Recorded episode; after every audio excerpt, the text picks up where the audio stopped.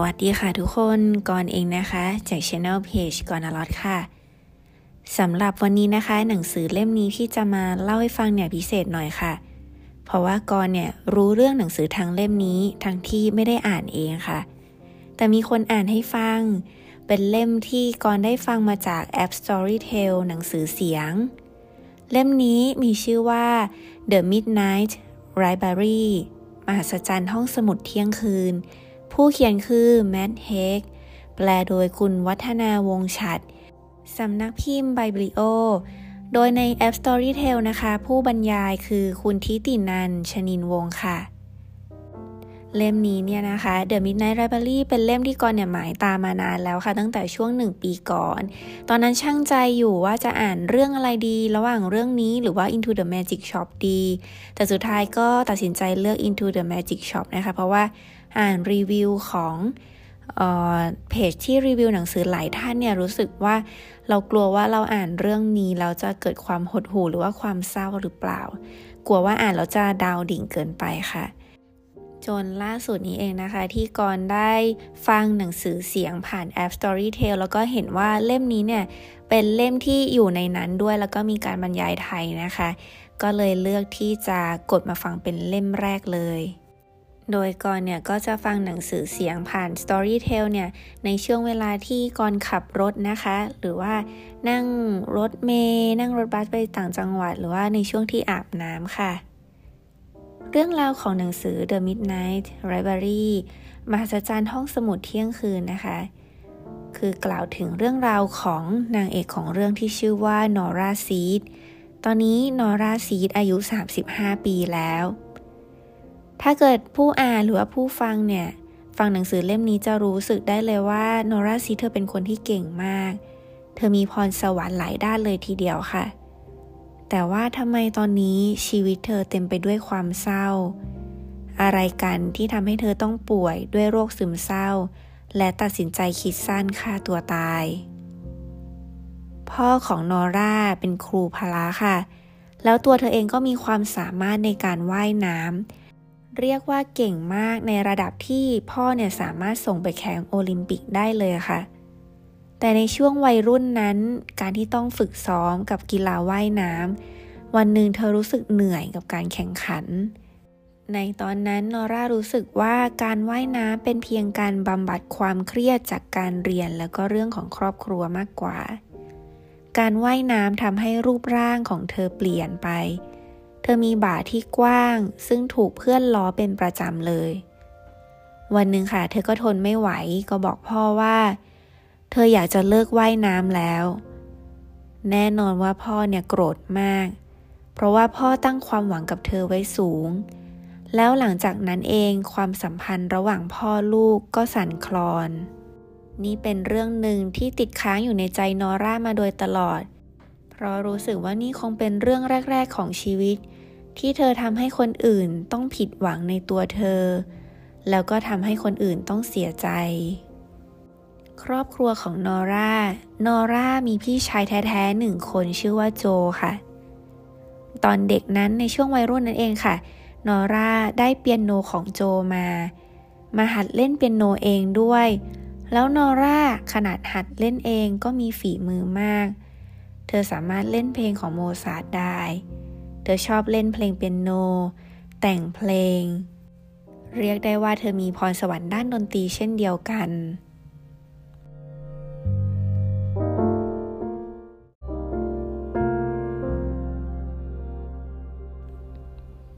โจได้ตั้งวงดนตรีของตัวเองขึ้นชื่อว่า The Labyrinth ซึ่งมีโอกาสที่จะดังไปไกลระดับโลกได้เลยค่ะ เพราะว่าจะได้เซ็นสัญญากับค่ายเพลง The Universal และแท้ๆ แต่ในตอนนั้นเองค่ะนอร่ามีปัญหาเรื่องการป่วยเป็นโรคแพนิค เธอกลัวและกังวลเกินไป พอไปถึงที่ก็เล่นเพลงไม่ออก โจเนี่ยหวังกับการตั้งวง The Labyrinth มาก นี่ก็เป็นอีกเรื่องหนึ่งที่เธอทำให้พี่ชายของตัวเอง ต้องผิดหวัง พูดถึงเรื่องความฝันของคนอื่นแล้ว อันที่จริงความฝันอย่างหนึ่งของนอร่าคือเธออยากจะเป็นนักวิทยาทานน้ำแข็งค่ะ นอร่าเนี่ยเป็นนักอนุรักษ์สิ่งแวดล้อมคนหนึ่งเลยค่ะ แต่ความฝันของเธอก็ไปไม่ถึงนะคะ ปัจจุบันนอร่าเนี่ยกลับต้องมาทั้งทำงานในร้านขายอุปกรณ์ดนตรีเล็ก ๆ แห่งหนึ่งในเมือง ตอนนี้นอร่าป่วยเป็นโรคซึมเศร้าแล้วทำให้แต่ละวันผ่านไปอย่างยากลำบาก นอร่าไม่ค่อยอยากจะเจอใคร ทำให้ลูกค้าก็ไม่ค่อยประทับใจกับที่ร้านเท่าไหร่ค่ะ และในวันหนึ่งนั่นเองนะคะทำให้เธอตกงานจากร้านขายอุปกรณ์ดนตรีเล็ก ๆ แห่งนี้ซะแล้ว แล้วต่อจากนี้ชีวิตจะไปทางไหนดี แต่ก็นะ อย่างน้อยเธอก็คิดขึ้นได้ค่ะว่า เธอก็มีเจ้าวอลแต่เป็นเจ้าแมวตัวแสบรออยู่ที่บ้าน มันคงเป็นสิ่งมีชีวิตเดียวบนโลกนี้แหละ ที่ทั้งรักเธอ แล้วก็เฝ้ารอเธอทุกวัน แต่วันนั้นค่ะ เพื่อนคนหนึ่งของนอร่าชื่อแอช อุ้มร่างไร้วิญญาณของวอลแตมา แล้วก็บอกว่าเขาพบมันตายอยู่ที่ข้างถนน เป็นอีกครั้งหนึ่งแล้วค่ะ ที่นอร่ารู้สึกโทษตัวเองว่าเธอเป็นเจ้าของที่ไม่ดีทำให้แมวของเธอต้องตาย แล้วก่อนหน้าที่เธอจะตัดสินใจฆ่าตัวตายโดยการกินยาเกินขนาดเพียงไม่กี่ชั่วโมง แดนซึ่งเคยเป็นแฟนเก่าของนอร่าก็ส่งข้อความมาบอกว่าเขาคิดถึงเธอ นอร่าจึงนึกขึ้นได้ค่ะว่าในตอนนั้น แม่ของเธอป่วยด้วยการเป็นมะเร็งต่อมน้ำเหลือง แล้วก็เสียชีวิตก่อนงานแต่งของพวกเขาเพียงไม่กี่เดือน นอร่ารู้สึกเศร้าเกินกว่าที่จะแต่งงานได้ เธอตัดสินใจแคนเซิลงานแต่งทั้งหมด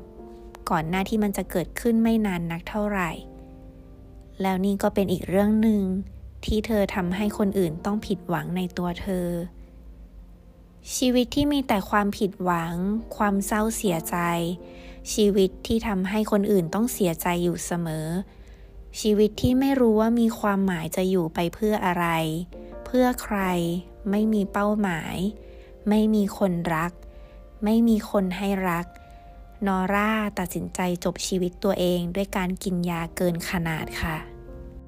เธอกินยาฆ่าตัวตายในช่วงเวลาประมาณเที่ยงคืน แต่ว่าไม่ได้ตายซะทีเดียว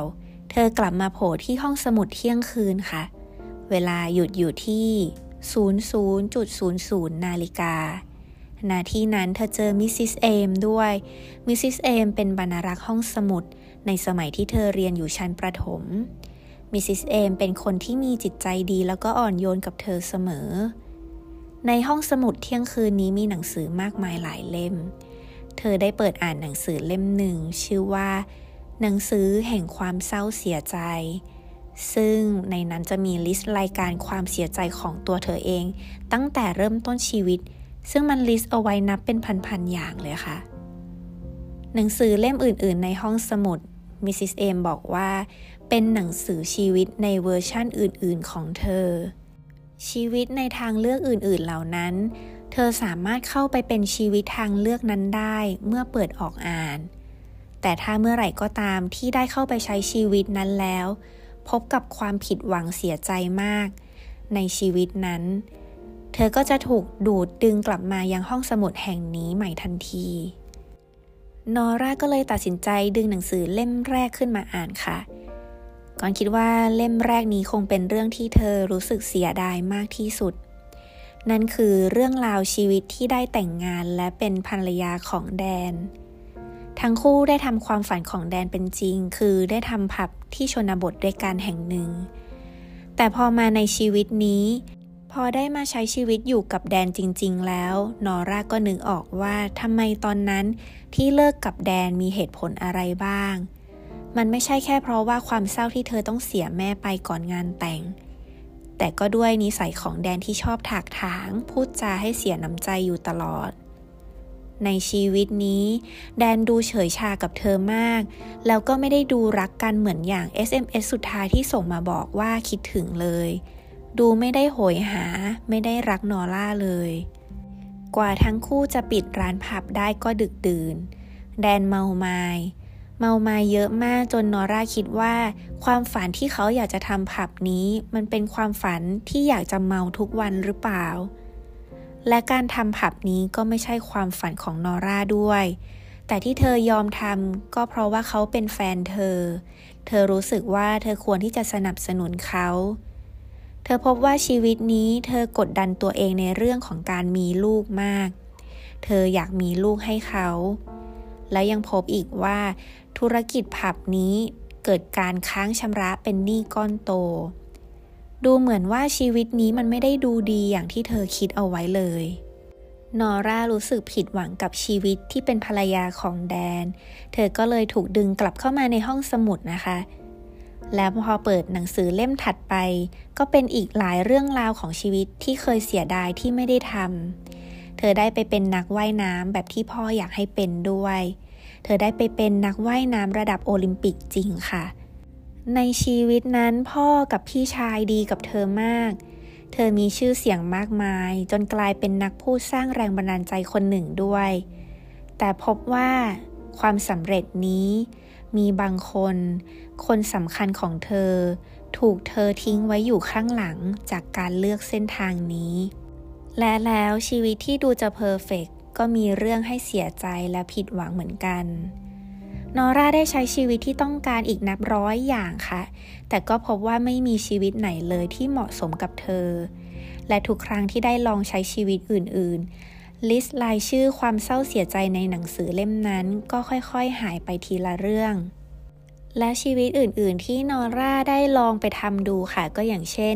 การได้เป็นนักวิทยาธารน้ำแข็งบนขั้วโลกเหนือ การได้กลับไปเป็นเจ้าของเจ้าแมววอลแตร์อีกครั้ง การได้ไปเป็นนักร้องนำวงดนตรี The Labyrinths ของพี่ชายเธอ แต่ปรากฏว่าชีวิตเหล่านั้นมีความสุขในด้านหนึ่ง แต่อีกด้านหนึ่งก็มีเรื่องให้เสียใจและผิดหวังอยู่เสมอเหมือนกัน แล้วนอร่าก็ได้ลองใช้ชีวิตอื่นอีกเป็นพันๆชีวิตเลยค่ะ เท่าที่เธอจะสามารถลองได้ แต่สิ่งเหล่านี้กลับทำให้นอร่าเกิดอาการเลื่อนลอย จากเดิมที่รู้สึกว่าชีวิตรากเหง้าของตัวเองนั้นก็ไม่มีความหมายอะไรอยู่แล้ว การเลื่อนลอยทดลองใช้ชีวิตนู่นนี่นั่นไปเรื่อยๆ ยิ่งทำให้รู้สึกว่าชีวิตไหนๆก็ไม่มีความหมายไม่เหมาะกับเธอเลย ทุกชีวิตมีแต่เรื่องให้ต้องเสียใจ ในระหว่างการโฉบไปโฉบมาของนอร่านะคะมิสซิสเอมนี่เองค่ะจะเป็นคนที่คอยพูดให้กำลังใจแล้วก็พูดให้นอร่าเนี่ยค่อยๆคคิดได้ถึงเรื่องราวของชีวิต ซึ่งจะมีอยู่ช่วงชีวิตหนึ่งเลยค่ะ ที่เหมือนกับเป็นบททดสอบของนอร่า มีเหตุการณ์เฉียดความตายในชีวิตนั้น มันทำให้นอร่ารู้ว่าที่จริงแล้วเธออาจจะไม่ได้อยากตายก็ได้ แต่แค่กลัวการใช้ชีวิต กลัวการใช้ชีวิตที่ปราศจากความรัก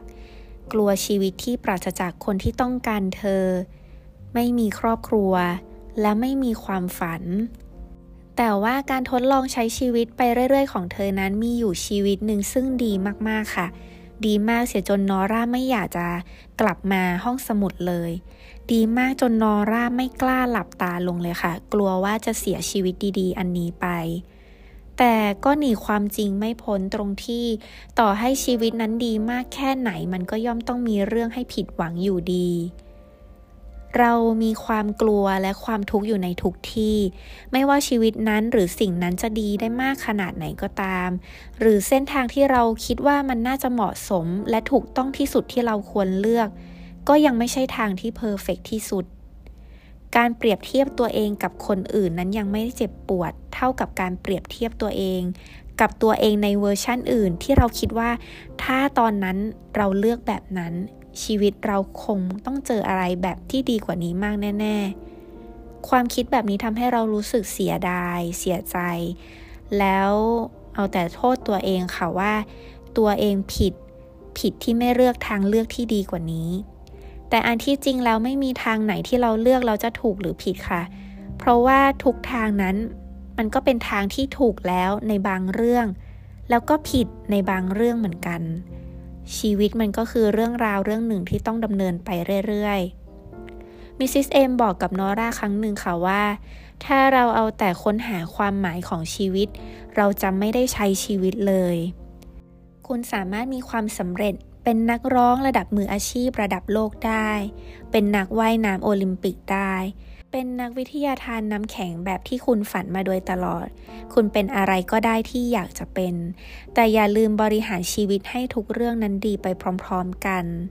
และแน่นอนชีวิตใด ๆ ที่ประสบความสำเร็จในเรื่องใดเรื่องหนึ่ง มันอาจจะมีความหมายน้อยลงไป ถ้าเกิดว่าสำเร็จแต่ไม่มีคนที่เรารัก และไม่มีใครรักเราเลย ชีวิตของนอร่าทำให้รู้สึกว่า ชีวิตนั้นๆ จะเป็นชีวิตที่ดีมากยิ่งขึ้น หากเป็นชีวิตที่เราได้เลือกเดินในเส้นทางที่เราเลือกเอง ไม่ได้เลือกตามความต้องการของใครค่ะ และอีกจุดหนึ่งที่กอนรู้สึกว่าดีมากคือ จะมีชีวิตหนึ่งค่ะที่นอร่าเนี่ยได้แต่งงานกับสามีที่ดีมากคนหนึ่ง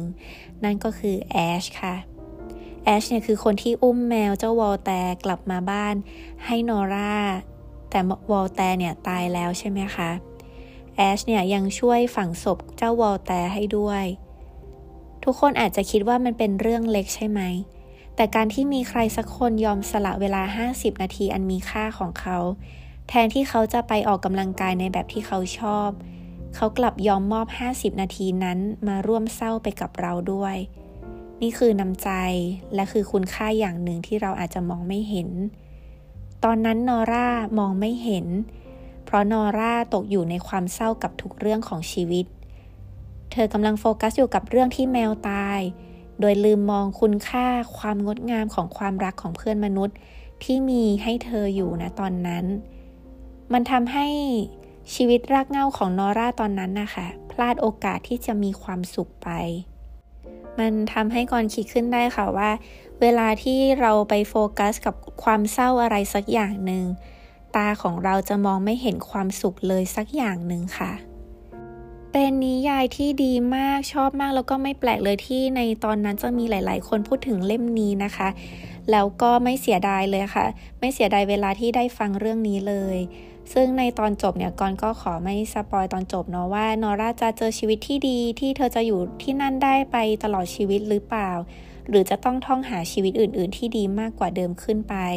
หรือสุดท้ายแล้วเธอจะตายตามที่เธอต้องการจริง ๆ แต่ว่ากอนบอกได้เลยค่ะว่า เล่มนี้จบแบบ happy ending นะคะจบแล้วทั้งนอร่าทั้งตัวเราเองเข้าใจโลกได้มากขึ้นมากค่ะ ในเรื่องเนี่ยเขาก็จะมีจุด peak ที่โผล่มาในแต่ละชีวิตของนอร่า ให้เรารู้สึกลุ้นแล้วก็ช็อกหรือว่ารู้สึกตกใจกับนอร่าอยู่เรื่อย ๆ เหมือนกันนะคะก่อนเองเนี่ยเคยไปยืนจับตัวรูปเล่มหนังสือตัวจริงเขามา ก็รู้สึกว่าไม่หนา ก่อนได้ฟังใน Storytel ทยอยทยอยฟังก็จะจบในช่วงประมาณ 7-8 วันค่ะ เท่ากับว่าก่อนได้ฟังหนังสือเล่มนี้วันละประมาณชั่วโมงกว่าๆ มันก็เหมือนกับเราได้อ่านหนังสือจบหนึ่งเล่มในเวลาประมาณ 1 สัปดาห์ก็ถือว่าโอเคเลยนะคะ ก็ต้องบอกว่าเป็นหนังสือเล่มหนึ่งที่รู้สึกว่าประทับใจมาก เพราะว่าโดยส่วนตัวเราไม่ค่อยอ่านนิยายเท่าไหร่ค่ะ แล้วก็ไม่แน่ใจว่าด้วยเหตุผลปัจจัยอะไรนะคะ ตอนที่ฟังหนังสือเสียงเล่มนี้เนี่ย ตอนนั้นมันเป็นวันที่กรขับรถกลับบ้านตอนสองทุ่มนะคะ วันนั้นเป็นวันที่ฝนตก แล้วหนังสือบรรยายตอนบทแรก ๆ ของชีวิตนอร่าเขาบรรยายด้วยความรู้สึกของนอร่าที่ว่างเปล่า ก่อนที่เธอจะตัดสินใจกินยาเกินขนาด วันนั้นก่อนขับรถ ฝนตก